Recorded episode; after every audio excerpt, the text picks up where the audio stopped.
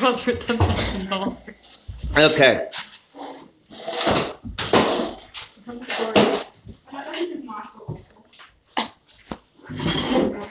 Okay.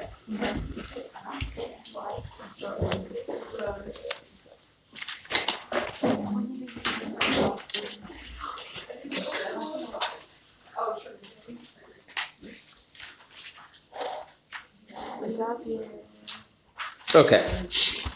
So we've been discussing someone who does not serve Hashem, even though their behavior is flawless. Everyone has a copy of the text? How could it be that your behavior is flawless and yet you are not serving God? Anyone in the recall? What's the basic idea? Because you're not doing anything. It's just in your. Yeah, it's not doing it, it's just in your nature. And there's actually two natures here. There's the nature of the animal soul, which does not obstruct a religious lifestyle, and there's the nature of the godly soul, which orients a person towards Jewish practice. And so those two natures are not of your own doing.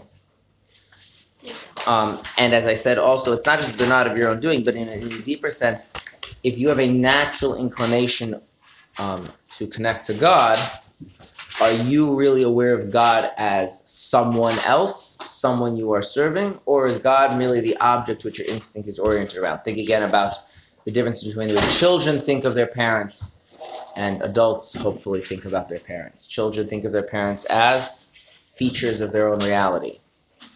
Right? This is why it's weird to think of your parents having lives when you're a child outside of you know, parenting you. Um, I've noticed something with my children that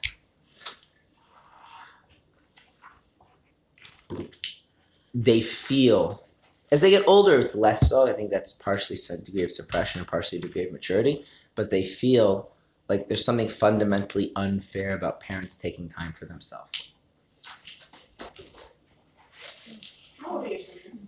the oldest is 13 and my youngest is 2 So cute.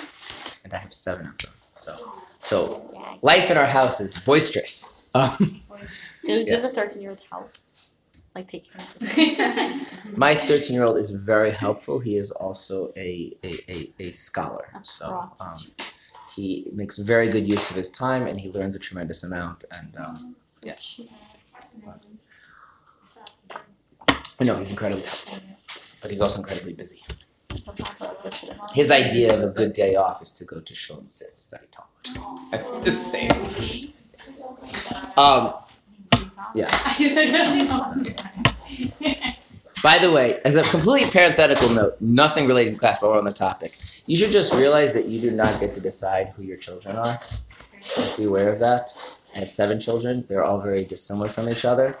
Um, you just kind of have to roll with whoever they are, and like, I mean, you still have to like educate them, but as King Solomon, the wisest of all men, said, "Educate the youth according to his way." So you have to kind of figure out who your kids are and work with that. Just because you know. So, um, anyway, that being that, yeah. So there's this sense that if it's, and that's because it comes back to a natural thing. If it, if if you have a natural affinity or attachment to someone, you don't really relate to them as a someone. It becomes more of a something in your life. And so the notion that I am serving God, where I am someone actively doing something for God, doesn't really make any sense if it's just the innate nature of the godly soul manifesting itself because it's not obstructed by the animal soul. Right? Um, now, do you recall we said there were three natural dispositions that, if they all come together, will help ensure that a person is a pious, devout Jew despite not serving God? What were those three dispositions? Yes. They're very studious by They nature. they they're not interested in mundane, mundane pleasures. They're, they're they're they're frigid. They're cold, and then the third one is that they are they are um, yeah yeah they, they lack enjoyment in in, sensu- in, in in mundane pleasures. Okay. Now, all three of those things that they come together, right? That person is is is not is, a bit of a zombie, not entirely, but a bit of a nebuch, yeah. And um, the godly soul, of course, has a natural affinity to seek out godliness and to avoid things which are um, ungodly. And so, such a person will, of course, naturally just spend their time serving God, or sorry, doing Torah mitzvahs as one should, but they're lacking in the service of God. Are there questions about the description of this person before we go forward and complicate the issue? Yeah, they feel like they, how can someone be like that? It's like there's no personality. Um, well, it does mean by personality. There are many, many aspects of human being. For instance, um, what is your opinion? About- geographical and socioeconomic what? I was going to see something a little bit more specific, but you have the general thing. I was going to ask you, though, um, wh- what is what is your opinion about Web three and blockchain and its ability to decentralize and the ability to decentralize the internet? To you. I'm asking you seriously. What's your opinion? What is that? What's your Exactly. Okay. Well, that's not fair. I should ask you about things you have an opinion, the things you know about. Um, what did you study in school? Um, I did philosophy, history, History. What what area of history? um, British mediums. British medieval history. Okay. Um, what do you think about? Um, Queen Elizabeth being a clone. no, wh- no. What do you what do you what do you what do you think? What do you th- what what are your what are your opinions about the founding of the English Church? I think Henry VIII was a bit stubborn and he personally did it his own way. Okay. Now I'm going to ask you a follow up question. Now I'm going to ask you a follow up question. When you answered my question, were you digging deep into yourself and bringing out an important part of yourself when you answered that question? No, I just answered. You just answered right now. Are there people who their relationship with understanding whatever subjects they study, such as in your case history, right, or I use an economics example, right, that there's a very strong investment of themselves. They strongly identify with their intellectual opinions about things. You met people like that. Yes. So Okay. many. Now, that's a clear personality difference, right? In other words, some people relate to ideas as things to be understood and recalled when needed, and that's it. And their opinions are simply, what do I understand at this given point? And other people see intellectual life as like the real avenue to find, um, to express what it means to be human. And so, like, identification with opinions and like, right? Okay. One time early in my marriage, I was sitting on the couch, and my wife asks me, What are you doing? And I said, I'm thinking. And my wife says, Well, can you do something else while you're thinking? And I said, No. thinking is a very demanding task. Um, these are personality differences, right? So, so do you see what I'm saying? Like, like, like to, to reduce all of personality to, to just specifically the things here, I think is it, it's it's not really fair. Now, it is true that somebody that has this kind of um, more um, studious, hyper focused, getting to the depth of something, personality, they're naturally cold, they're naturally not responsive to central experience in the world, right? On, on it very often can go with a person being kind of dead inside. It doesn't have to be, right? In other words, if that person finds something, you know, in, in a deeper realm, such as philosophy. By the way, there's a reason I didn't ask you about philosophy. People tend to be more opinionated in a deeper way about philosophy, so I don't want to risk not making my point. That's why I asked you about history. Um, it's not asking me about philosophy. Um, but you, you know, th- th- and yet there, there's people that are not like that, right? And and and then we can get into the, the specifics of people's opinions. Some people are extremely judgmental. They see the problems in everything. They're very pessimistic. Some people are more optimistic. There, there's many other personality differences that differentiate people one from the other. It gives a sense of their own. Um, I don't know, uniqueness is the right word, but their own flavor of that person, um, which would still allow this. You know, these persons are not like actual robots and zombies but relative to a large aspect of a large part of, of, of what most human beings live through and go through and deal with, it's pretty dead. Okay, but we don't want to reduce it to like they're like a total zombie or total. Okay. Um, good. Yeah. Okay. One time, my brother and I were driving in the car. To be fair, he was driving, or maybe my father was driving. I don't. I wasn't driving because I'm not driving. Um, You never. don't know how to drive? Like the things that you have to prioritize in life, you know. you live in Israel. So, yeah. In Minnesota. Minnesota, I also got on Have the you trip. always lived in Israel? No, I made I made all yeah, many many years ago. When you're After I was married. Uh, Um, but anyway, no. So we were we were driving in Minnesota. Minnesota, there's a lot of snow, and so my brother and I started discussing about how to drive safely in the snow, and he was discussing about it from a perspective of someone who actually drives a car, Chains tires. how you turn the steering wheel, and I was speaking about things like conservation of momentum and friction. and my father, so my father was driving, he started laughing because we both understood each other, but we were like talking on different languages. so people have these differences. I mean, differences very, you know, is very important. Like, like just because you focus on one thing, actually take this a little bit further. We speak about tzaddikim not having an evil inclination. Tzaddikim also vary in personalities. Like just because you don't have an evil inclination doesn't mean everybody's the same. Like um, the fifth Chabad Rebbe, the Rebbe Rashab, had an older brother who did not become Rebbe. And someone was asked him, what? Okay. Well, he didn't want to become Rebbe. To be fair, the Rebbe Rashab also didn't want to become Rebbe, but everyone kind of figured he should be the Rebbe. Um, he didn't really want to be the Rebbe. His brother didn't want to be the Rebbe. So someone's asked him, how come your brother ended up becoming the Rebbe and you did it? He says, well, I hate falsehood. Mm-hmm. And my brother, he loves truth. And a Rebbe needs to be somebody that loves truth, not someone that hates falsehood. Now, I mean, you think about it, hating falsehood and loving truth are more or less the same idea, right? Mm-hmm. But if you hate falsehood, what are you going to find everywhere to some degree? Something to hate.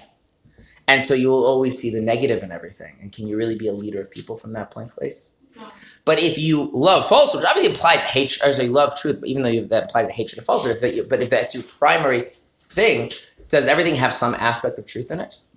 So you just have to find it and bring it out, right? Can you be a leader of people from that place? Yeah. So even that distinction, right? Nobody here is like into being false or into being corrupt, and yet there's still a clear personality difference. One is more negatively focused, one's more positively focused. Okay, back to the actual text. So too. So we are on the next page. We finally turned the page. Took us a while. And we are at the left column, the beginning of the paragraph at the bottom of the page. So too is one who, although by nature is not an assiduous student, has yet accustomed himself to study with great diligence, so that the habit has become second nature with him. For him too suffices the innate love, unless he wishes to study more than his want. Okay. So we've now extended this idea that even somebody who's not by nat- by nature a certain way, if they have developed that as a habit, then effectively that no, is no longer the service of God. So what I would like to do is I want to spend some time talking about habits and nature. Just make sure we understand how we're using these ideas. Um, and then I want to talk about what that means in terms of Jewish practice and habits and good habits in Jewish practice. Okay. Um, so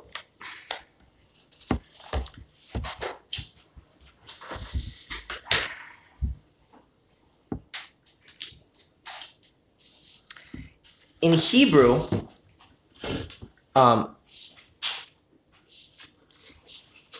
just like in English, we have this notion of second nature. We've heard of second nature? Yeah.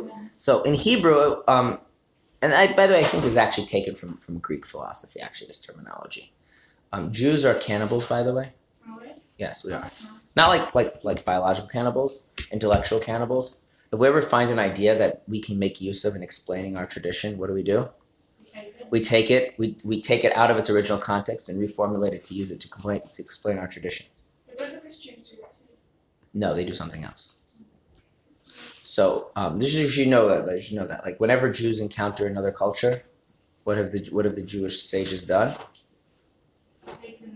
Taken what parts of that culture can we use to further perpetuate and explain our traditional beliefs? It's the reverse of assimilation. Instead of you assimilating into them, you assimilate from them into and then what you end up with is little fragments. Okay, so you have all sorts of things, all sorts of like terms, like even our Jewish months, by the way, are actually names of our months. You know where we got those from? The Babylonians. Yeah. Yeah. So, which is a, like a discussion another for another time. So this term, second nature, um, it actually means something very very specific. There's a first nature and there is a second nature. Um, what is a first nature and what is a second nature? So we first have to understand what we mean by a nature. A nature in this context is something which it's a behavior or a tendency towards behavior um, that doesn't have to be engaged willfully. So I'll explain to you what I mean. If um, you bang your shin and you scream out in pain, we don't think, oh, you decided right? Voluntarily to scream out so that everybody knows you're in pain, right? That's not what happened, right? You get what I'm talking about? So if like your innate reaction you think about it. No, but this doesn't mean nature across the board. All natures. Nature, in other words, nature is going to set up in contrast as opposed to willful and intentional action. Okay, so just one second. So just give it. So that would be an example of something which you would say is natural in this context of how, using the word. Now let's use. Now let's take something example. When you, um, when you, um, decide on which spouse you marry. Okay, which at some point you're going to probably do that, right? You're going to decide to marry this person, not that person. Yes.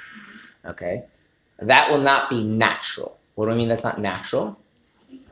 You're going to have to contemplate. Like, there's a sense of me. There's a sense of what am I trying to accomplish? How am I going to do it? What's important, right? Those are two very different sides of you know a, a continuum, right? Natural, volitional. Good. Make sense? Yes. But couldn't you say that some like some people, uh, when it comes to like matters of like marriage or relationship, they don't act rationally. Like it's only rational if you're if you're prioritizing considering something, but sometimes people like follow their feelings, so it's like more like they're following their natural like inclination towards that person. So, so I, I I didn't say rational. I said I said volitional. Now, whether you whether you're rational or you're emotional is a separate question. So, if you are pursuing your heart and you don't care about the consequences, you're still acting volitionally. You're saying like, "This is how I feel. I choose to pursue my feelings, and hell with the consequences." What do you mean by volition? Volitional means it's something that you have to you have to actually do mentally yourself, right? Think again when you stub your toe or something, you scream out in pain. It just happens. Okay it's not i'm not going to f- focus on a question with how much sense it makes how much reason you're using that's actually it's related but but it's like once in other words like if you use a historical example there was a movement called the enlightenment the enlightenment was all about the people Is that when the people came before? that did relate to that yeah the enlightenment was all about this idea that that people should choose how they live their life and they should make their choices based on their reason there was a backlash movement to this called the romantics and they're and they said we agree people should choose how they live their lives but they should make those choices based on their passions like the- Okay, but but either of those, those none of those are going to be called are going to be in the na- spectrum of the natural. Okay. When you're hungry, right, and you unthinkably reaching reach for food, that's called natural. Okay. If you are exercising and you re- and you're forcing yourself to drink water because you realize you're dehydrated, that would be called volitional. See the difference? Okay, so I don't into how much whether it's rational or emotional is like not pertinent for our particular discussion here. Okay, someone else raised their hand and I asked them to wait, and they waited very patiently. You got it? Okay, good. Okay. Now, what I want to do is I want to formalize this a little bit. Okay, so I just gave like a description. Nature um, is reactionary fundamentally. In other words, what I mean is like this nature is that given the way you are, and then given the circumstances, this is how you will act. I don't want to say anything it's like absolutely deterministic, uh, but but I just the, the, but that the idea is that you're reacting to stimulus, circumstance. That's what's happening. Um, and so there's a way in which, if you actually pay attention to nature, you almost have the sense of observing yourself. So have you ever, for instance, lost your temper or um, or or um, eaten something without it's like you're not, not going to eat it, and then you find yourself eating it or whatever it is. Like you, you end up engaging in activities, and you're kind of aware that you've ever done it, or even aware that you're doing it, but it's almost like it's happening on its own. It's like, and and, and the idea here is that this is this is basically the idea of, of of an animal that there isn't a sense of I am now pursuing this thing that is important to me, but rather, just like if you put wax your fire, it melts, and if you put clay your fire, it gets hard. You put certain people in certain circumstances, they get obstinate. And certain people, uh, and certain people in those same circumstances, they get they get nervous, and you get other people in those circumstances, and they um, th- th- they become uh, people pleasing, right? There's these kinds of different natures. Okay, so when we mean natures, we mean that something is is the tendency of how you behave in response and reaction to circumstance. Okay? Think little children. Good? Okay, now, so what is the difference between a first nature and a second nature?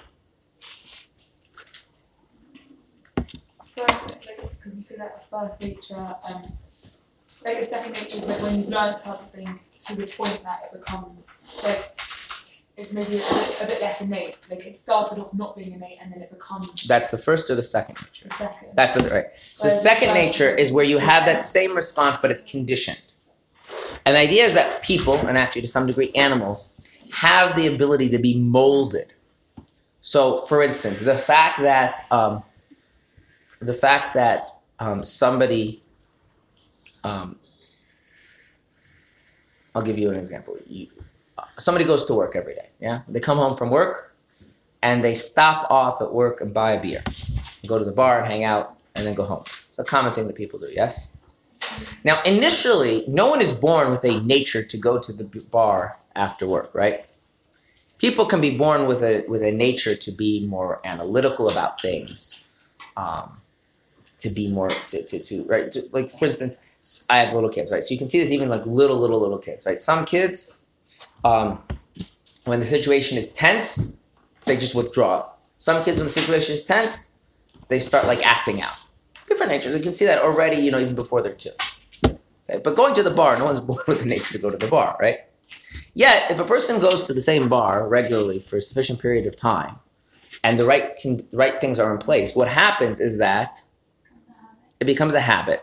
And how do you really, and for our purposes, how do you can really tell that it's a real habit and not just a routine? Like, how do you differentiate the two?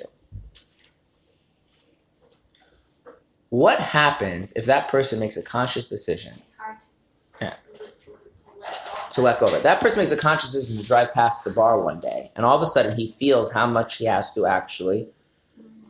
exert conscious control over himself not to do it. Why?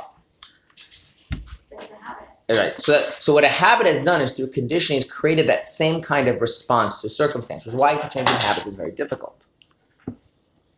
Okay, because because you've created a, a, a situation where it's not just you do this over and over and over again. It's that in this circumstances, this is how you react, and we can we can stop reactions. Like let's say, for instance, some uh, some people when like um, somebody speaks to them very harshly, they get all nervous and they they they freeze up inside. Yeah, familiar with this? Okay. Could the person consciously decide, nonetheless, they need to say something and overcome that and speak? Yeah, it can happen, right? But that requires a lot of conscious willpower and intent, and right, we have to work on that, That's the first thing. right? If something is really a habit, it ends up having that same kind of quality that you, in this con- under these circumstances, react this way, and therefore, for you to change that, you would have to. Well, well, I want to actually do things. Changing the habits and freeing habits, and just let's talk about not acting in the habit. Is you have to do the same thing. You would have to exert that same kind of conscious self mastery over yourself. So in practice, what we here mean by a habit is not just a mere routine, but is something that has actually become have that same quality like a nature. And I want you to think about the, the nature and the voluntary action kind of set up in opposition to each other. Okay. Now, what would be an example of something that you may have make a routine but has not really become a real habit? Some people brushing their teeth. Some people brushing their teeth, like they'll do it, but like, like, it, it, it, Actually, I can't fall asleep if I haven't brushed. so then, then maybe not brushing their teeth. But I can go in the morning. Some people go days without brushing. Like if the toothbrush is there, we'll pick it up. It's not there. Like it just it doesn't. And so, I don't. Those are not the kind of habits we're talking about. And the reason why I don't want to think of those types of habits is because because we're, we're talking about things that involve how you live your life, such as studying Torah, doing mitzvahs. Like the habit of always a bracha every time you drink Right. So a habit, right? So so uh, uh, so when we talk about when we talk about a habit becoming becoming nature, that means it has a kind of a force. And this is very important, okay? So let's say you keep Shabbos out of habit. We're going to put that in quotes, whatever that means. What would happen if keeping Shabbos became difficult? Then that's not what we're talking about here. Because now think about your nature, okay? If, if something, just think like, like i- i- if, if something is in your nature, that's how you react to things, right? And the cost of your nature is very high. You're still predisposed to do it, right? You have to exert a lot of willpower. Like, let's say, a person has a temper problem. Let's say they're naturally predisposed to getting flying into a rage and yelling and screaming at people, right? There are people like that. Okay, so let's say that's for such a person. Even once that person realizes that the cost is really, really high and it's really, really inconvenient, they really shouldn't do that, right? Does they does that automatically just disappear? No, because it's a nature, right? If you have a habit that has become a second nature and the cost of keeping that habit has gone become very high, it doesn't automatically disappear. There's this other kind of habit, which is like your basic routine, just as a matter of convenience. But like the minute it's inconvenient, you don't, you don't, you're not. There's no, there's no actual attachment in terms of you as a person to that behavior. That's not what we're talking about because you can't really be religious like that. There is a point at which, like, keeping Shabbos, keeping kosher, studying Torah have costs, right? And so we're saying that you cultivate that as a, as a habit becoming second nature, it has to really become something on that, that level. I'll give you an example. Let's say a person um, didn't grow up religious, okay? And so they didn't keep Shabbos. Then they start keeping Shabbos. At some point, the following thing will happen. Usually, not always. And it's not necessarily a conscious thing. At some point, the following thing will happen. They're in a situation where it is extremely, extremely inconvenient to keep Shabbos about a specific thing.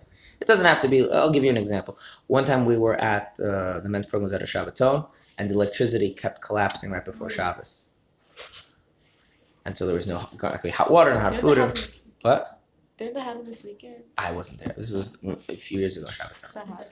And so we're trying to fix the electricity now. Like Shabbos starts at a specific time, right? Like the water. And like there was this sense that like we have to fix it by this time because if we don't fix it by the time, we just won't have electricity over Shabbos. Baruch Hashem, we fixed it with about a minute and ten seconds to spare, at least by the clock everyone was going by. Um, but like, where was that tension coming from? Was that coming from our devout spiritual nature and our devotion to God, or was it just the sense of like it was so ingrained that you don't mess with electricity once the clock goes past the time that Shabbos starts? That like it would have actually required willpower at that point to violate Shabbos. Now, how did that come about? How does that come about? That comes about through habituation. Okay? It's like the, And that's actually a lot of what raising children religiously is about, is actually just that, is habituating them in mitzvah observance, so that it's actually harder to not do the mitzvah than to do the mitzvah. It's hard, it like, there, was, there's a, there's a, there's a, a, a, a, a s- I don't know, it's a story, it's a little parable to illustrate this thing. There was somebody who was, who learned that making brachas before you eat is a very significant thing. And he went on to work on making brachas. And he grew up religious and he was, you know, a Jew, but he realized that, like, you know, brachas, that you're talking to, talking to God and about God. It's a, it's a, so he went to a rabbi, and the rabbi taught him the meaning of the blessings. What does it mean? What does it mean to bless God? Why does God need our blessings? The significance referring to God. Second word to say, "Blessed are you." The meaning of God's different names. What means He's King of the universe? So, like, really fleshing it out. And he says, "Okay, so now let's work. I want you to like take the food in your hand. I want you to make the blessing." And so he said, think goes like this. Baruch. Ata Hashem. Elokeinu. Melech. Oila Shakol. Yo Bidvarai. And and the rabbi's like, drink. Baruch Hashem Elokeinu And he just mumbles the bracha. Because it's so habituated that you don't put anything in your mouth before mumbling the bracha that he just made a bracha with all this conscious awareness, and yet before the hand gets to the mouth, the mouth has to mumble words. So every time I wash my hands, I make a bracha on every food. Right? This is the problem, right? That Seder night, everyone washes their hands like, oh, don't, don't, don't, don't, don't. Not. So there's this notion that it actually it's hard not to do the right thing because it has become I had a habit, and by here we mean habit, habit that operates on a level like nature, and it's called second nature because you have to condition yourself into it rather than it being innate. But it's not in the sense of just a, a passive routine that when it's no longer convenient, no longer available, just disappears. Okay? That's what he means here. Is it considered?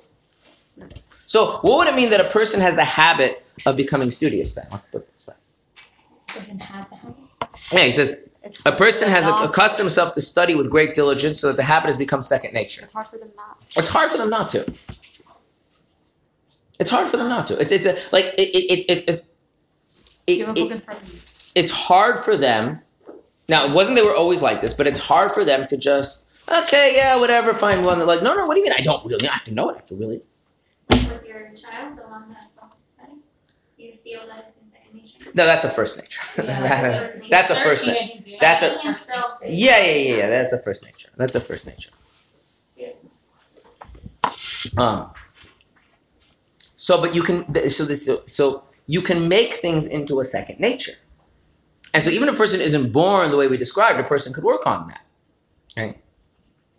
And is that a good thing or a bad thing? I want you to think about that for a second. Is it a good thing if if if Torah observance is not natural for you to work on it so that it becomes a second nature? Is that a good thing or a bad thing? In isolation, before we get to what it says in this chapter, does that sound like a good thing or a bad thing? I don't know. It sounds like a good thing Why? because if it's second nature, like you won't to. It's not as you don't have to word it nicely. In a, a me version of wording it, it's not so much like effort to think about it. Because if it becomes your second nature, you just do it. Mm, why is that good? But that's good in terms of observance. If you just look at it in a plain basic way, but also it's not good because then you lose the meaning behind what you're doing. Right. But then it always So that's going to be. This is going to be very important.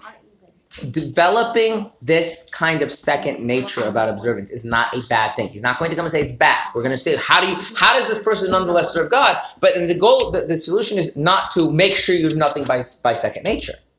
And like I said before, these the, the, the, the way in Jewish education we're supposed to raise children. This goes back all the way back to Moshe. Is how you're supposed to raise children. That doing mitzvahs is because of second nature. Now, then there's a level of then you want as they become in- into adulthood, you want to educate them into the notion of serving God.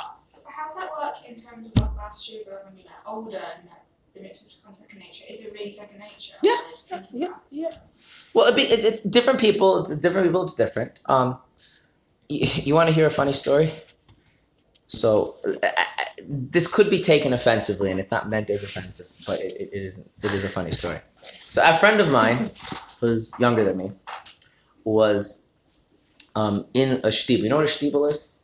Yeah. So, you guys know what a synagogue is, right? Yes. So imagine that you have like a, a, a, show, a synagogue, but instead of being one room, it's a bunch of little rooms that have a bunch of min- meetings starting like at a bunch of different times.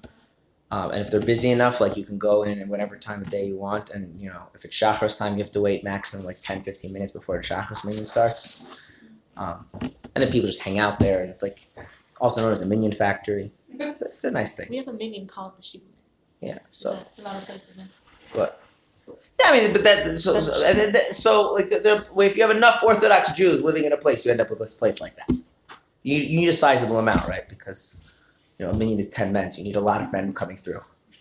Um, there are places like that where I live in, in Yerushalayim. There's places like this. So he was in one of the shtibels, one of these minyan factories uh, in Beitar where I and he's wrapping up his tefillin. Now tefillin are very very holy. Just to put it in perspective, tefillin are like almost as holy as the Sefer Torah. That's how holy tefillin are. They're a very, very sacred item. Okay? Um, and he's wrapping up his tefillin afterwards. Um, and he's wrapping his tefillin as most people do, which he takes the tefillin, he's wrapping them up, and, you know, doing something else while he's wrapping the tefillin. And someone comes over to and he's like, How can you do this? All in Hebrew, by the way. How can you do this? How can you wrap up the tefillin like that? And my friend's like, What do you mean, how to wrap up? What, what, what, what are you talking about? Don't you know how holy tefillin are? Don't you know about the sanctity and what it says in Kabbalah about the mystical lights and how it elevates your soul? And he's going on and on about all the stuff it says in Chassidus and Kabbalah and, and, and, and in the, the Talmud about the significance of tefillin and the, and the spiritual power of tefillin. It's like, how can you just wrap them up like that? And so my friend says,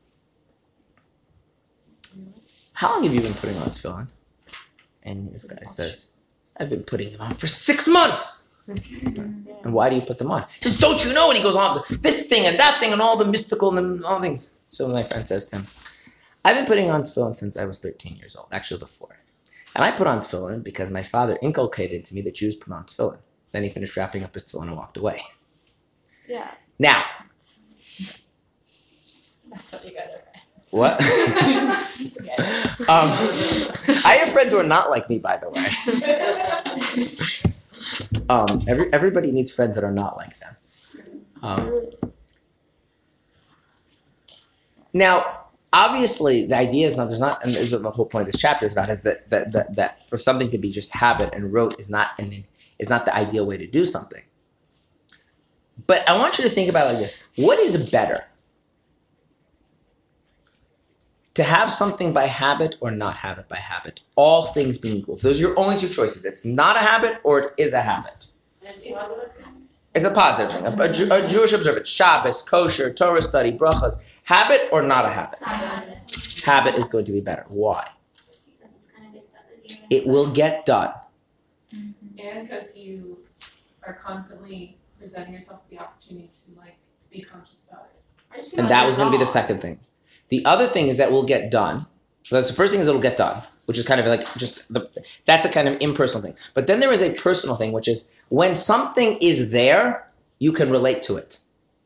You can make it meaningful and significant and work on it if it's there. But if it is not there, like Okay. So, like, I'll just give you an example. Like, I'm, I'm, one of the things that one of the things that the, you're not supposed to do is pray by rote, and the code of Jewish law dictates that you have to pray um, a certain amount of prayers, saying a certain text.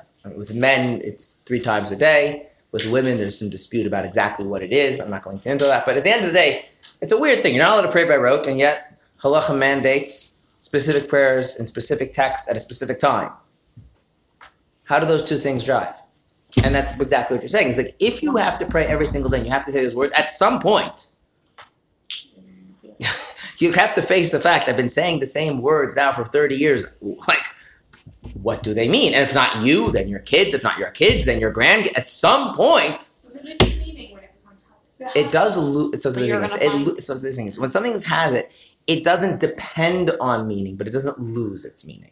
How does that illustrate, like, how does that support the fact that habit's better? Surely, like, even if it's more of an effort every time you said it, it's not a habit. Mm. It has a lot more, not a lot more behind it. because and this is this is going to be critical to understanding the chapter the nature of human beings is that we work from the base up not from the top down. Those things in our lives which are not habits fade. They become they, they, they, they in other words like this. It is true that if, if every time someone did something for me i really cultivated at that moment a deep sense of gratitude and then expressed it, that would be wonderful. That would be amazing. But no human being operates that way. No human being operates that way. But a human being who has developed the habit of saying thank you, there's something then to work with. Okay? In other words, just like we understand that biologically, like, you know, the first things that function are like digestion and, and breathing and things like that. And only then you start developing other fact, like even the fact that like infants can recognize people's faces, which is kind of critical to social bonding, kicks in only after a few weeks. Okay. Um, like we develop, we develop kind of from the base upwards or from the outside inwards. There's this, there's this notion that the way God, uh, if you think of as other things, like when you when when um, when you're um, building a building, you have to lay the foundation and you build on top of it. So this is one of those areas where if you're thinking about the, the the ideal of something, you think about it one way. If you're thinking about the reality of a human being living, you have to think about it very differently. Um, if I get up every morning and go to shul and put on my tefillin, even if I do that out of habit, that means that like the obligation to go to shul and tefillin are part of my life, whether I'm consciously paying attention to them or not. Which means at some point, whether I or my children or my grandchildren will then have to like confront and deal with that in some way. On the other hand, if every single day it's a question, is this meaningful to me or not? The nature of human beings is that anytime something is anytime something depends on entirely depends on right now the value I see in it, how much I put into it, those things end up fading over time. Okay? One of the reasons why some of the rationalist Jewish philosophers give for mitzvahs is basically this is that not that the mitzvah act is supposed to be meaningful to every person at every time, but if the whole society is doing the mitzvah act generation to the next, that ensures that over the history of the world, there will always be Jews who, at some point, connect to the meaning. Okay, and then that goes back to again on the individual level. So this cannot, this cannot and should not be read as dismissing the value of cultivating habits and second nature. What this is saying is that that that, that, that that shouldn't be seen as like an ideal. That should be seen as a baseline. Okay. Let's think about it like this. Okay. Um. Anyone here play an instrument? Okay. Um, I do not play an instrument, but I have a son who plays an instrument. So um, there, there are two things I've noticed about playing an instrument. One is I'll call the technical aspect of playing an instrument and the other I will call the human aspect of playing an instrument. And I'll explain to you what I mean. Um, can you get, I'll use the keyboard because he plays the keyboard. Can you get your fingers to hit the keys in the right way to produce the music? No, no. I mean, you can work on that, right? No, but what if your fingers are too small? Then you can get, then you, that, I wasn't referring to the size of your hands, I was referring to about the technical ability. Okay. You have to work on it. Okay. Get a keyboard with smaller keys, I don't know. But yeah, let me work. So you start out, and, and by the way, like even even somebody who's like really good at playing the instrument when they're learning a new piece of music, there's some element of of, of, of building that and getting that skill. So that and there's levels to that and layers to that. Um, but what it comes down to is very basically, can you create a kind of a nature to your fingers or to whatever you use to play the instrument? Okay, a second nature. Okay? And you cannot play music if you have to consciously decide to how to push your finger at a particular point, a particular piece of music. You cannot play the music. It just won't sound right. Even though you have to work on that to get to that point. Yes? Makes sense? Okay. If that's all you do, the playing of music, though, is very dry, both to the person playing it and the person listening to it. There's this whole other element of connecting as a human being to the music as a as a mode of expression, as a mode of experience. Okay? And that affects, by the way, how the music is played in very subtle ways that are hard to articulate for most people. Okay? Now, I think we would all understand, like, even though the real joy and value and depth in playing music is in that second thing, if you just try to do that second thing, like I say, okay, play this piece of music with feeling, but you don't actually have the muscle memory to play the music technically well, it's just not going to work. Okay? Whereas you can get the opposite. You get a person who can play the music technically flawlessly, and sometimes their heart is in it, and sometimes their heart is not in it. And so that's the kind of model we have to understand. For religious observance, we're not trying to say, okay, habit is bad, second nature is bad. We're just trying to say that it is incomplete. Because if you remove that baseline, then what you're left with is, is, is mood and whim and inspiration. And that's, you can't live a life on, that is grounded in those things. Not that those things are bad things, not that those things are negative things, but they can't, they're not the ground. It's like, you know, the chandelier is a very nice piece of thing to have in your house, right?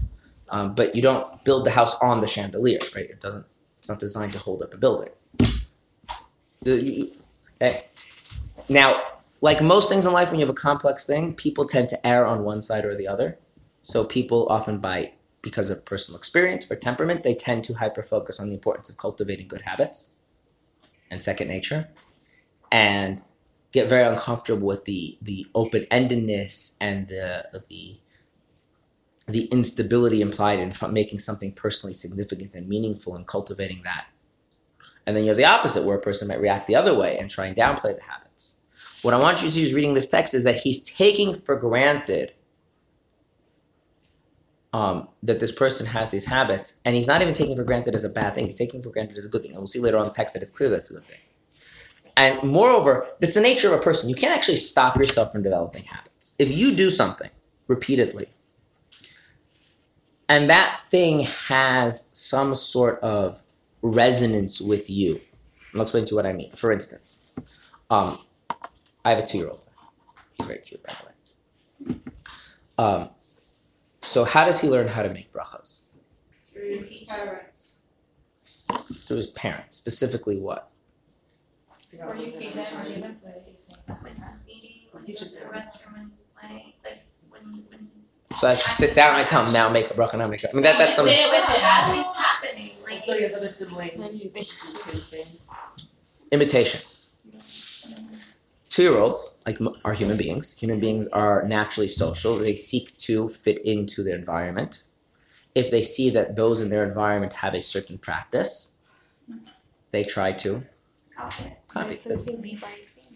right? And so if the parent, so so if they see that the child parents do certain things, and those things have sign- they can not like conscious, but they have kind of a sense that those things have significance in the social dynamics, either at school or at home or whatever it is. Then what happens? The kid starts to feel like they should like try and like play act at that. And now if you like actively encourage them and direct them, then you instill that. But but a lot of that things. So for instance, um, like little kids will like like my two year old. He also he'll he'll take the kiddish cup and he'll start making kiddish. Sometimes in the bath, like he'll take like a little cup in the bath and he starts making kiddish in the bathroom, which is not the most appropriate thing.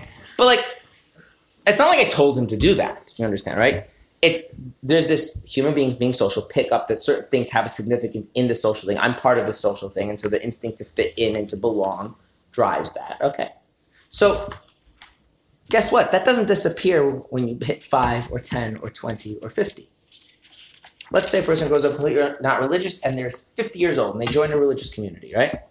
The things that are socially significant in the dynamics of that community, so whichever mitzvahs, customs, or idiosyncratic behavior, which are maybe not even customs, but are significant in that religious community, as that person feels like they want to belong to this community, they will start picking those things up, not just by consciousness, but it'll start resonating. Now, so you end up picking up. You cannot, you cannot live a life without developing these kinds of second nature habits, um, which is actually leads to a very interesting halacha.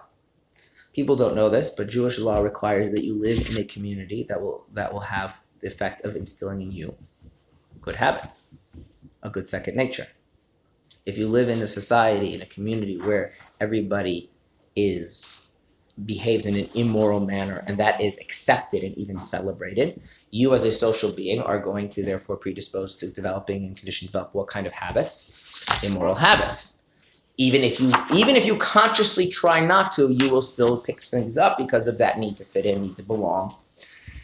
And so it, it's it, um, it's not a it's not a having these habits are not a bad thing in of themselves, and it's also something you can't really totally control.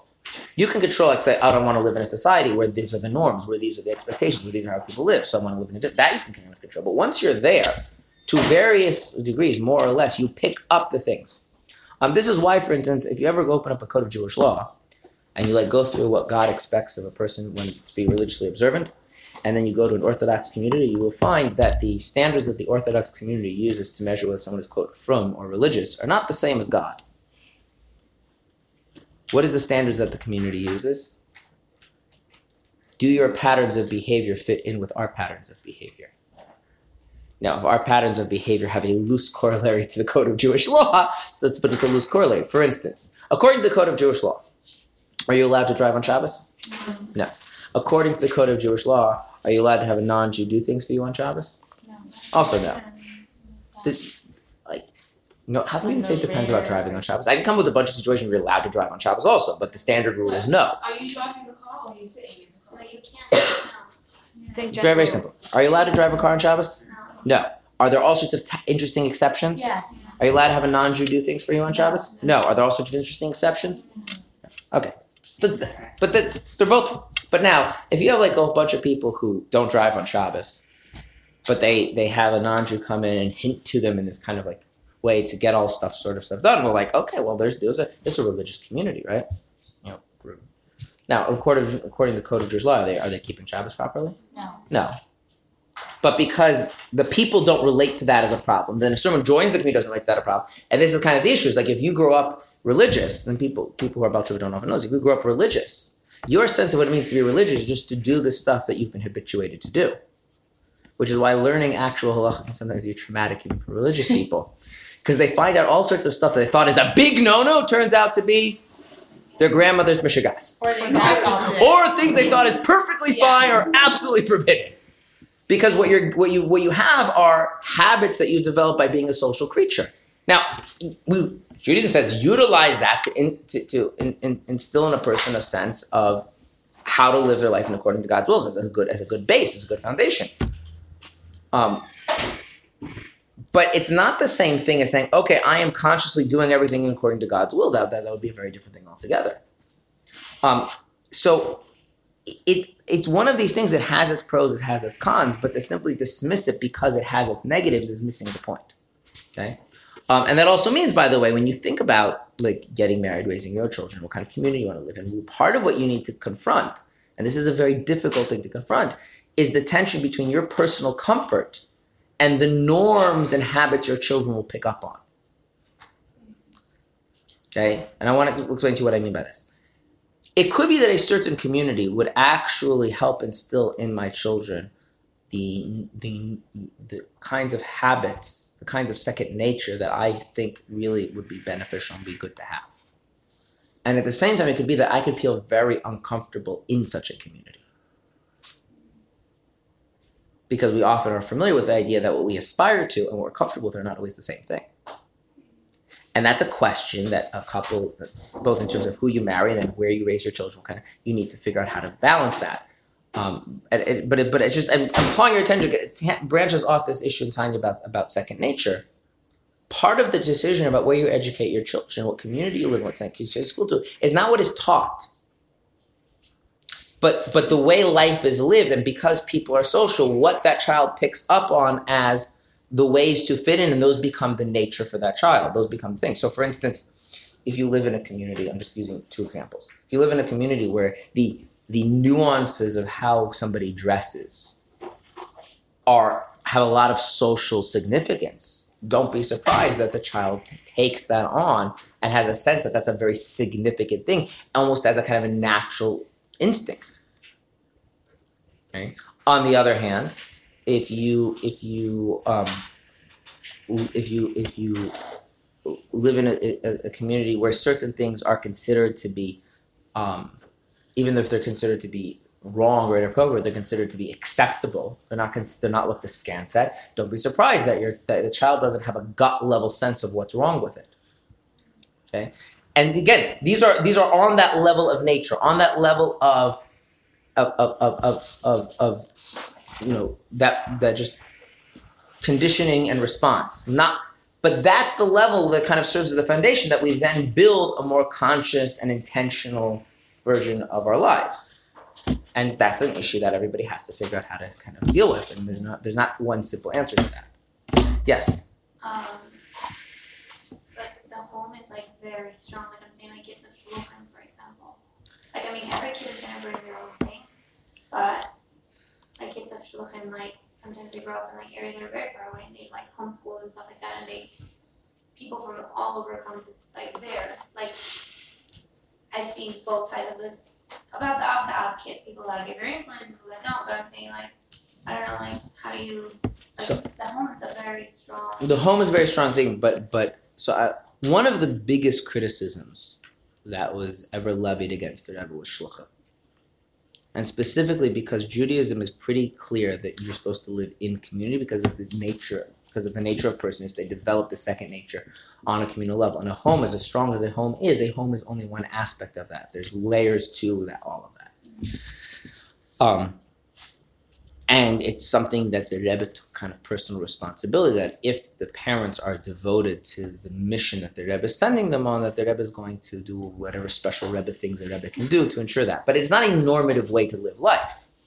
Um, and I know Guarantee. what there's no such thing as a guarantee. I mean, th- th- there's a story. There's a story that, that goes around, which is true, but I don't know if it ever happened. In the sense that it contains something really real. The story goes is that somebody was a shliach and his children didn't end up so religious, and he complained to the Rebbe. And supposedly, and again, I don't know if this actually ever happened, but it does illustrate a point. He says, I took responsibility for you going out to bring people closer to Judaism. I didn't take responsibility for the newspapers you brought into the home. In other words, th- there's this notion that if you're if you are if, if, if, if the home is is coming only from that place, okay, but, but I, think it's very important to realize like that the Rebbe himself even saw that as a special thing, as an out not normal thing. Um, someone's asked uh, the previous Ger Rebbe how come he doesn't send out shluchim, And, and he says, because I'm not the Lubavitcher Rebbe, I can't take that kind of responsibility. Um, no, but it's, I think it's important. And I know people who wanted to go out on shlichus and ask their mashpiyim and things, and they say, absolutely not. Like you're not in a you're not in a place like like I Be said able to, to have that. yeah like you're you're you're you're, you're I know somebody he he, he, he he's older now but he, he told me he said I he lives in religious community. I asked why he said when I got married I wanted to go open up a, like a Chabad house in a not religious area in Israel. And I and I asked my mashpeh asked my mentor and he said you've been living in a religious community for a very long time you show up to shul for shachris on Shabbos and that's it you don't even go to shul Shabbat weekday mornings, and you have a minyan right down the block. What do you think is going to happen to your Judaism when you have no that? It, you're just not that person. And and he said it was hard for me to hear that time, but looking back on it, he he, he saved me and my marriage. It's true. And like I know people that, that asked there about going on shlichus, and I told them also no. Like I. I I, don't want to like. It, I don't want to, but I, I, think it's important to realize like that is an exception. That is a unique thing. We don't build things based on that premise. Um, and that's actually why, like, a lot of shluchim, to be very honest, have a very difficult time. Because, like, I, I, I have no shliach who is in a downtown area. And says, look, I get somebody, and they finally get it. And, like, I, in all responsibility, have to tell them, leave. You want to, like, raise a religious family. You want to, like, you can't do this here. Do you Yeah. have to? So I end up, like, I can't build, like, I don't Right, My guy. yeah.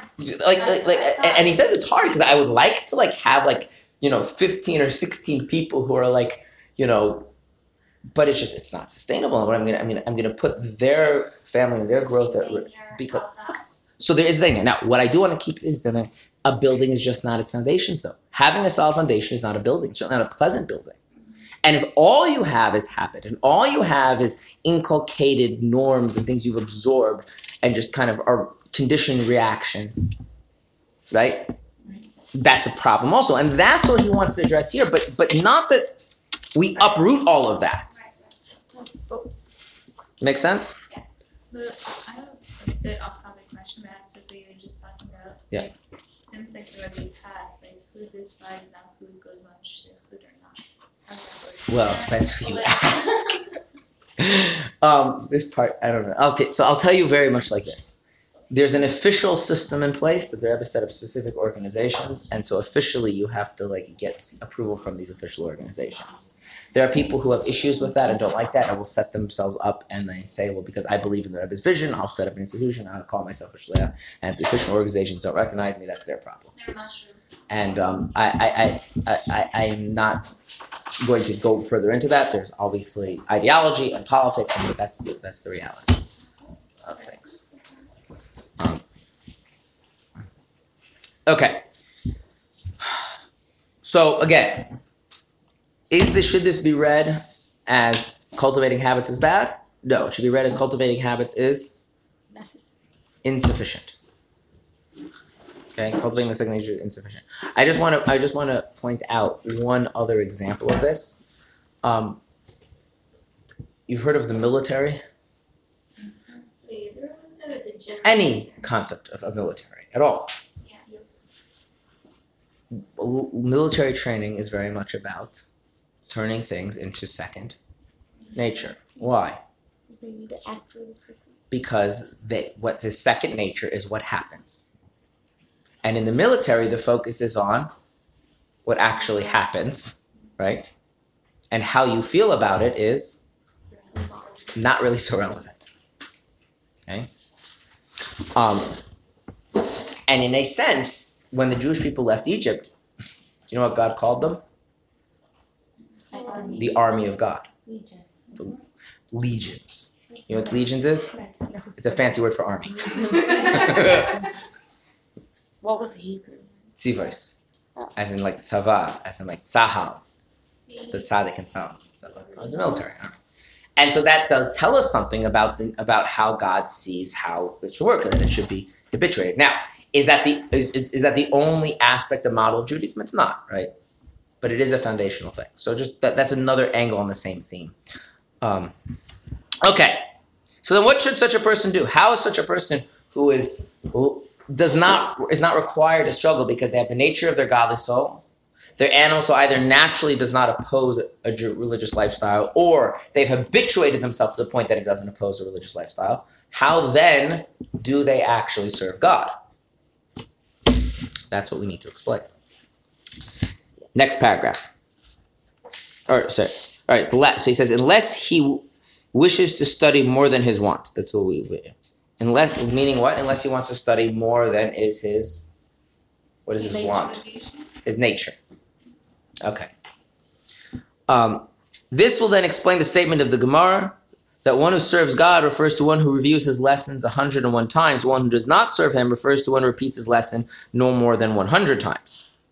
This is because in those days it was customary to review each lesson 100 times, as indeed is illustrated in the, in the Talmud Ibid by the example taken from the market. Okay, we'll go to the example of the market. Let's um, just talk about. Back in Talmudic times, there was a notion that you had to review your lesson 100 times. Why did you have to review your lesson 100 times? Memorize it, Why do you have to memorize it? because it was that there weren't many written copies. There weren't many written copies. So uh, th- there's some truth to that. Part of it was that Torah, oral Torah was not allowed to be taught publicly from a written text? Because God said no. I was looking at You're not allowed to teach oral Torah publicly from a written text, and you're not allowed to teach written Torah publicly without a text. Really? Um, really. Yes. Um, in fact, you're even not allowed to say written Torah without a written text. Um, there's some discussion about the scope of that. Many people say that if everybody knows it by heart, like the Shema or Ashrei, things like that, then that's fine. Well, you have all different tzaddikim that are giving over. Well, if you ever listen to the Rebbe speaking and the Rebbe quotes verses, he often Yeah. misquotes them. On purpose? People say that's the reason, is that the Rebbe often would misquote them so that they're not actually running afoul of the issue of quoting verses by heart. Like, you shouldn't have, like, if you don't have, like, Or a both. to daven, Yeah. like, okay, you can have remember, it's always good to, like, Right, but so there is a but there's so there's a question about the scope of both of these prohibitions. At some point, there was some discussion about changing this. I won't get into the details, but before this was changed, you so you you you didn't now you didn't have public text. Now you could still at the end like go back home and write your own personal notes. That was uh, mo- seemed okay according to most opinions, but if you're not working from a text, you can't reference the text in your learning. Do you understand? Okay which creates a problem if we're trying to make sure that we properly understand something because the wording can make a difference so how do we make sure that we know for sure exactly what the wording is exactly what was said not that we remember for the rest of our life. We could always write go home and write it down but like when we're right, we need to have those words where at the top of your mind. How are they going to be on the top of your mind? Not because you wrote them down right? I come to class and i say what did we discuss last week? And everyone's like well in my notes it says over here like that's not good enough. It needs to be here. Top of the mind right? So how's that going to happen. Now, if I have a text in front, I can say everyone look inside, right? By the way, ideally, which is better, to have to look inside or to? Yeah. So in other words, the fact that we don't do this actually has decreased to a certain degree the quality of the learning. Um, there was a great rabbi named Rabbi uh, Hirschprung. He was chief rabbi, I believe, of Montreal. Hirschfeld? Yeah, Pinchas Hirschprung. Pinchas Weber? So one time he was when he, he was he, he was very diligent in his studies. One time he was in the car and he had a tome of the Talmud and he was reviewing it, and so he was just went went page like this, then turned the page, to the next page, just like kind of like going over quickly. Which if anyone's ever studied Talmud, going over quickly like that is quite fast. But he's turning a page, and at one point stops like this. Someone I know the story because I someone who was knows the person who was in the car saw this happen. He stops, like for five minutes, he's just thinking. Then he looks down, and then he like flips five pages or six pages forward and keeps going. So what apparently had happened was that he was going through it quickly. Then something caught his attention. He thought it through, like so he like had some analysis in his mind. Finished and went back to reviewing the text, but he forgot to look inside because he had the text so clear in his mind. And at some point, he realized that the pages and where his mind was were. Or the pages. So he flipped the pages to catch up with his mind. Right? So this notion of reviewing, reviewing, reviewing until it's on the tip of your mind. In those days, they had a standard practice which was 100 times. And what that meant was you repeated word for word, verbatim, what the teacher had said 100 times before you were allowed to think about it, before you were allowed to ask any questions about it. It adds a lot of rigor to your studies, doesn't it? By the way, you know the way they would formally ask ask questions back then? They would say, "The master said," and then quote exactly the part that you had a question about before asking your question. Make sure you were very clear on what. We're. Okay. So the standard was you studied it for 100. You reviewed it 100 times. Okay, now does that mean every student when they started out doing that 100 times it was natural to them? But eventually developed that as a habit. And by habit, I don't mean that it was easy. I meant that if you stopped in the middle, it would feel Like here. Um, I have this this I have this analogy for this. Um, you know that when you uh, after you go to the bathroom, you're supposed to wash your hands, not just hygiene wise, but there's also like a religious thing of washing your hands. Okay, so you know that when you're traveling, you don't always have like a sink and the cup and the whole thing. Whatever. So like I always have this thing where like if like I'm in the airport and like I don't have a cup and I go to the bathroom, I've got to like wash my hands. The only sink there is the bathroom sink. It's like whatever, like you like figure out some way the best you can. I always like feel like like my hand just feel like weird afterwards. It's like something's off. Why? Because my hands are expecting a certain pattern of behavior, right? And it just not hasn't happened, right? It, so these people, that's what eventually happened. It's like if you stopped at 78, it would just like it would give you the be uncomfortable because like you didn't finish. In the sense, it's like you need you need to go, you need to get to the end. You need the resolution. So if you so therefore once you got to that point of doing it a hundred times, if that's your habit, you're you're, you're you're you're you're going off of the nature of things. You're not serving God. What about the person who serves it who does it 101 times? That 101st time, how does that feel? like another hundred. It, got, it, it has that. It's kind of the reverse. Now, now that feels like it, you're like there's a tension. You have to like push yourself. It's it's awkward. It's it's out of character. Why? Because again, you're going you're going against the nature. The nature is to do it a hundred times, but not to do it more than a hundred times. Okay. Um, I'll give you. A, this is not a perfect example, but this is, has anyone ever read a book they really liked?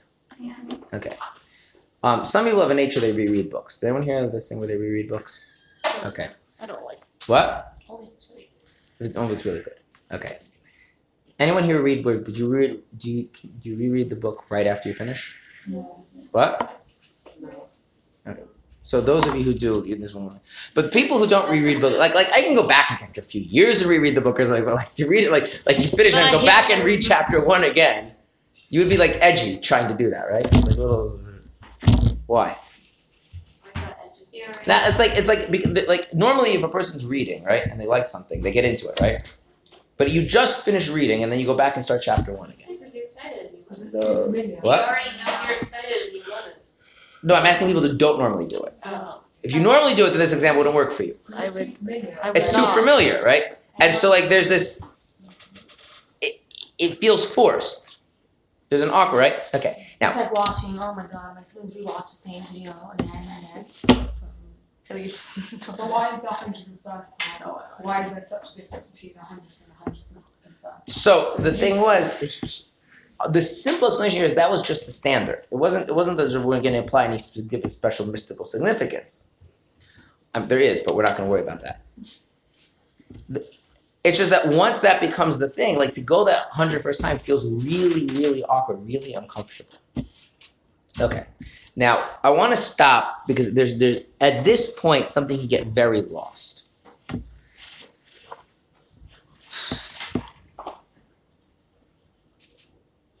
if you do something that is against your nature, like that, yeah, it, it, has an awkwardness, it has a discomfort to it. Do you think that the person who's reviewing his lesson 101 times is saying, okay, I learned, I did my lesson 100 times, but that was just my nature. Now I'm going to do it for God. And then they just like, white knuckle and push themselves to review it 101st time. Do you think that's what it's referring to here? No. Why not?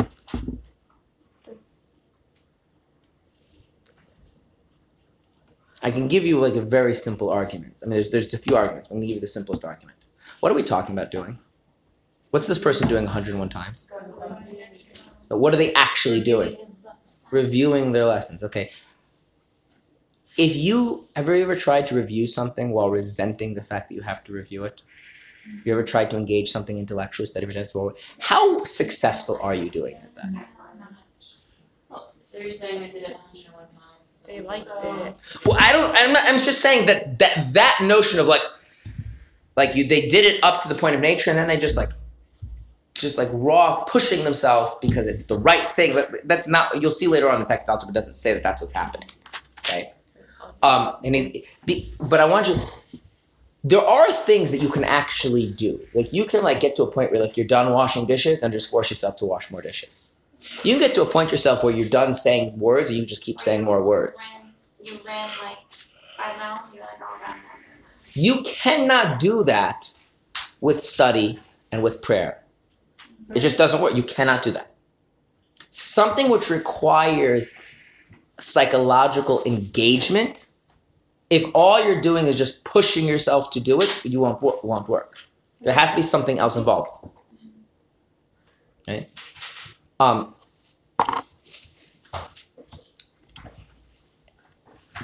so there's a there's a Hasidic practice um, in Chabad to say the entire book of Psalms, the entire Sefer Tehillim, every Shabbos before the new month. It's called Shabbos Mevarchim.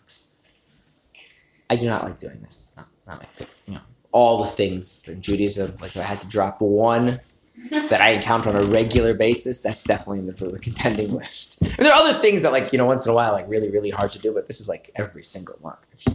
Okay, fine. But you know what? I can I do it. And there's a way in which I can I don't want to do it, just I gotta do it, force myself to do it, do it, and just get it done. You can't but but what am I what am I what am I forcing to do? I'm forcing my mouth to do what? To make sounds. That's not the same thing as reviewing your studies, is it? Reviewing your studies requires a kind of attentiveness and engagement. There's something else that is being more involved in that. Okay? Prayer is even more so.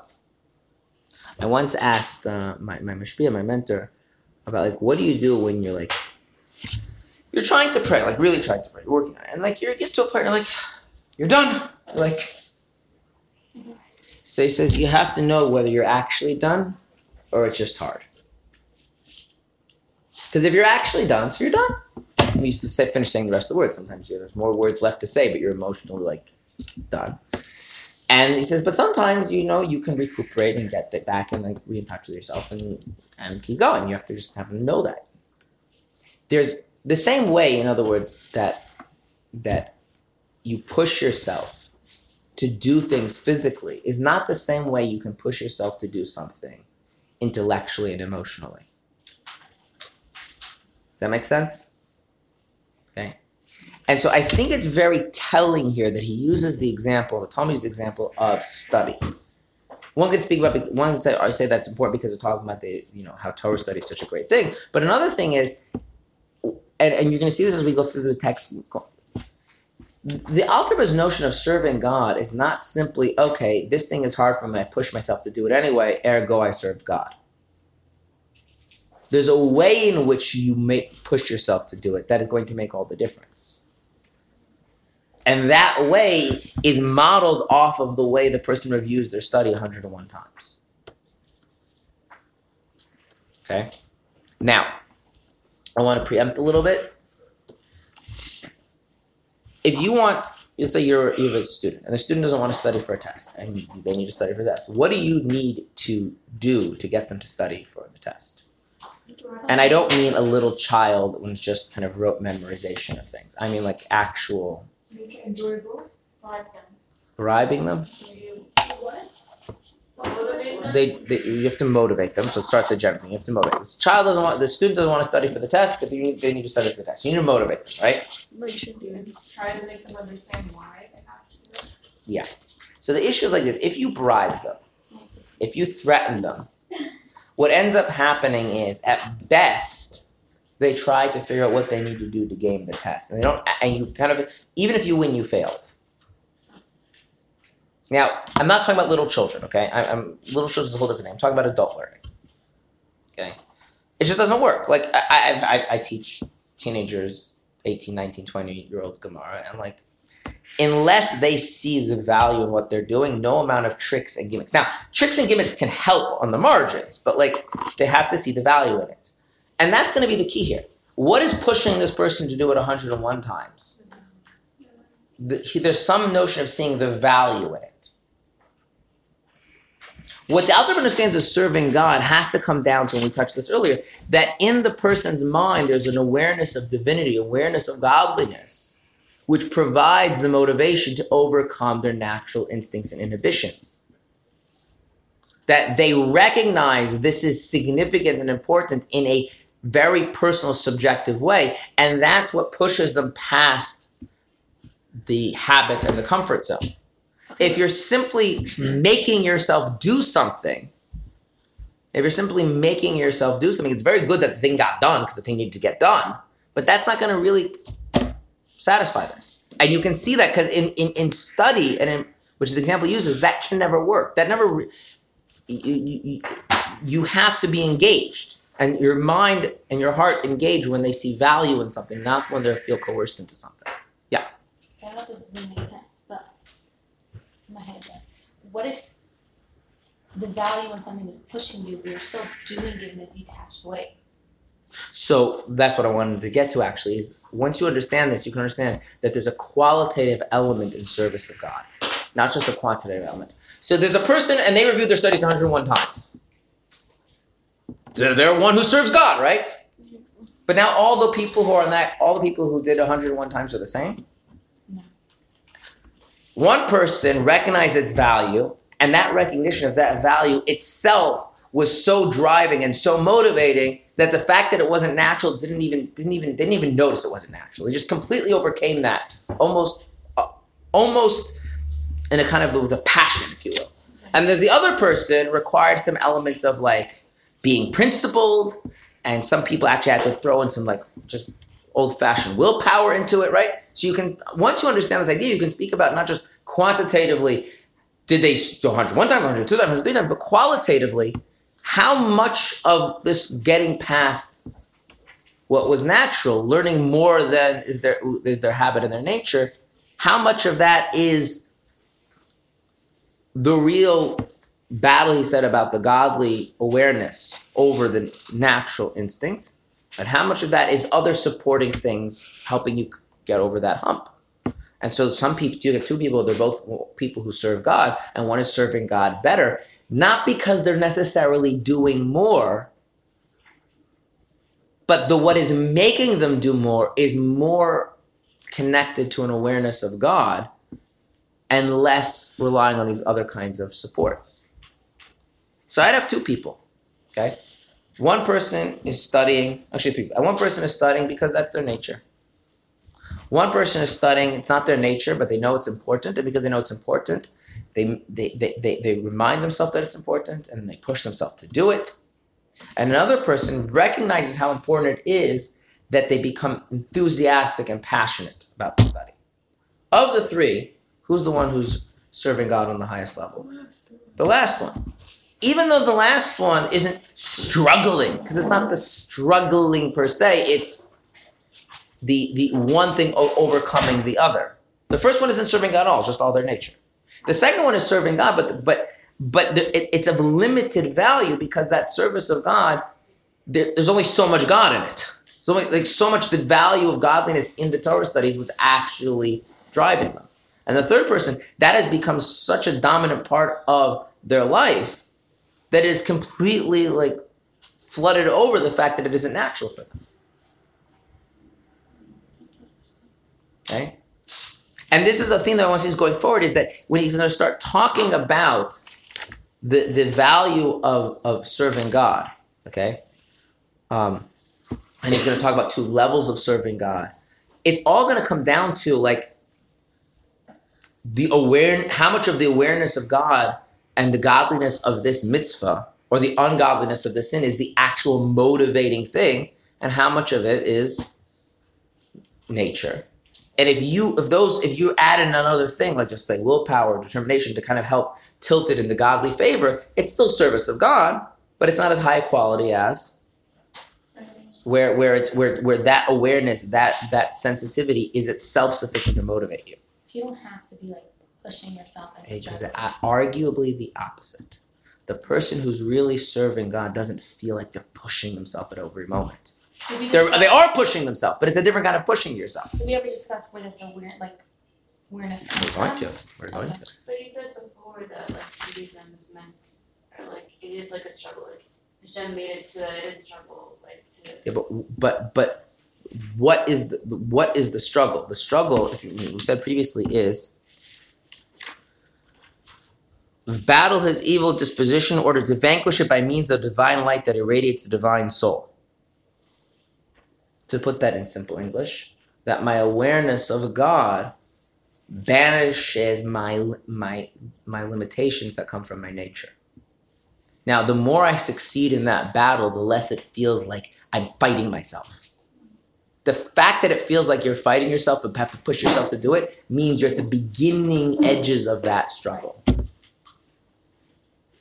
Like it, like we're not sanctifying the internal conflict for the sake of internal conflict. That's not that's not what's happening. What we're sanctifying is you serving God. You serving God means you cultivating your own awareness of God, which motivates you to do the things. And that comes about when you have to go past your nature. Have But what's let me finish thought. But if that but you're really succeeding in that struggle, you're really doing that struggle well when the nature becomes less and less of something you feel like you have to resist. It's it's really being overcome. And so when a person's awareness of God provides them with the passion and the enthusiasm to do Torah mitzvahs beyond what their nature, beyond what their habit would incline them to do, without them even realizing of how difficult that actually really should be for them, then they're really serving God in the highest level. But then doesn't that just become nature? No, it doesn't become nature because, and this is what we're going to talk about, that awareness is something they have to constantly be cultivating and maintaining. If they didn't, then they wouldn't be a But it they would become a tzaddik. Uh, but the difficulty, the difficulty is not the overcoming of the nature. The difficulty is in cultivating and maintaining that kind of awareness. So they're struggling a certain period of time until they get. Oh yeah, yeah, yeah. So, so yeah. I mean, it depends on the person. Some people are so deep and profound that even a few minutes of thought, which should be ra- so radically transform their experience of things. That could also be the case. But in other words, it, it the hundred and one time is not. Oh, it's it's it's it's it's it's hard. It's that it's intentional. So do you think that a lot, I don't know if it's just based on my experiences, but we basically downplay and we take everyone that's feeling it and it's, and it's easy, but it's not easy and say they're in the first category of being cold when really they're here. They could be here, Yeah. hundred percent. You could have someone who really works on cultivating an appreciation of things, and it's not easy for them to do that. It's not easy for them to do that. They have to put in effort to maintain that consciousness and that awareness of God and significance, and they get good at it. Right, it. but they're connected with everything and we downplay it and we're Right. like on a struggle. Well, you know Right, because we're, that's with again, that? we're not sanctifying struggle. We're sanctifying service. Those are two different things. I things. feel like that's so lost. Yes, and then I have, I have to go to Okay, teach next what's class. better? Someone who has no awareness and all the habits, or someone who has full awareness and no habits? I would say having no awareness in all the habits. Because if you have all the habits, the awareness can be introduced. If you have if you have all the awareness and none of the habits, that awareness will not last. It's the nature of a person. And it's the nature of a family, it's the nature of a society. Um, and you see that very clearly. Like when God gives the Torah, it's like the thing, do the mitzvah, just do the mitzvah. We can build off of that. And it, it's very, very true. And I think everyone who's honest with themselves will realize that. The trick is if you become if, if, if you start to think that all the habits is all you ever will need, you start to corrupt it. And again, use that analogy. If someone start if someone starts to tell you all a building needs is a foundation, then you start saying like, who would want to live there? If a child grows up and they feel it's all it's only about habits. If all they have is habits, they know it's about more than that. That's not. If they think it's all all they have is habits, and there's nothing more than the habits. Then they start to feel like it's just it's, it's empty. That's a different thing.